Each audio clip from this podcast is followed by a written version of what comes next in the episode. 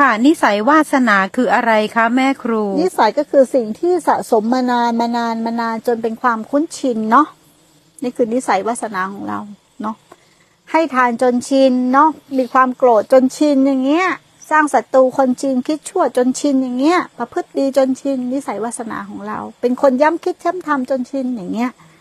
เข้าใจไหมเป็นคนประพฤติปฏิบัติจนเป็นนิสัยใหม่จนชินอย่างเงี้ยเขาเรียกว่าวาสนาเก่าของเก่าเรา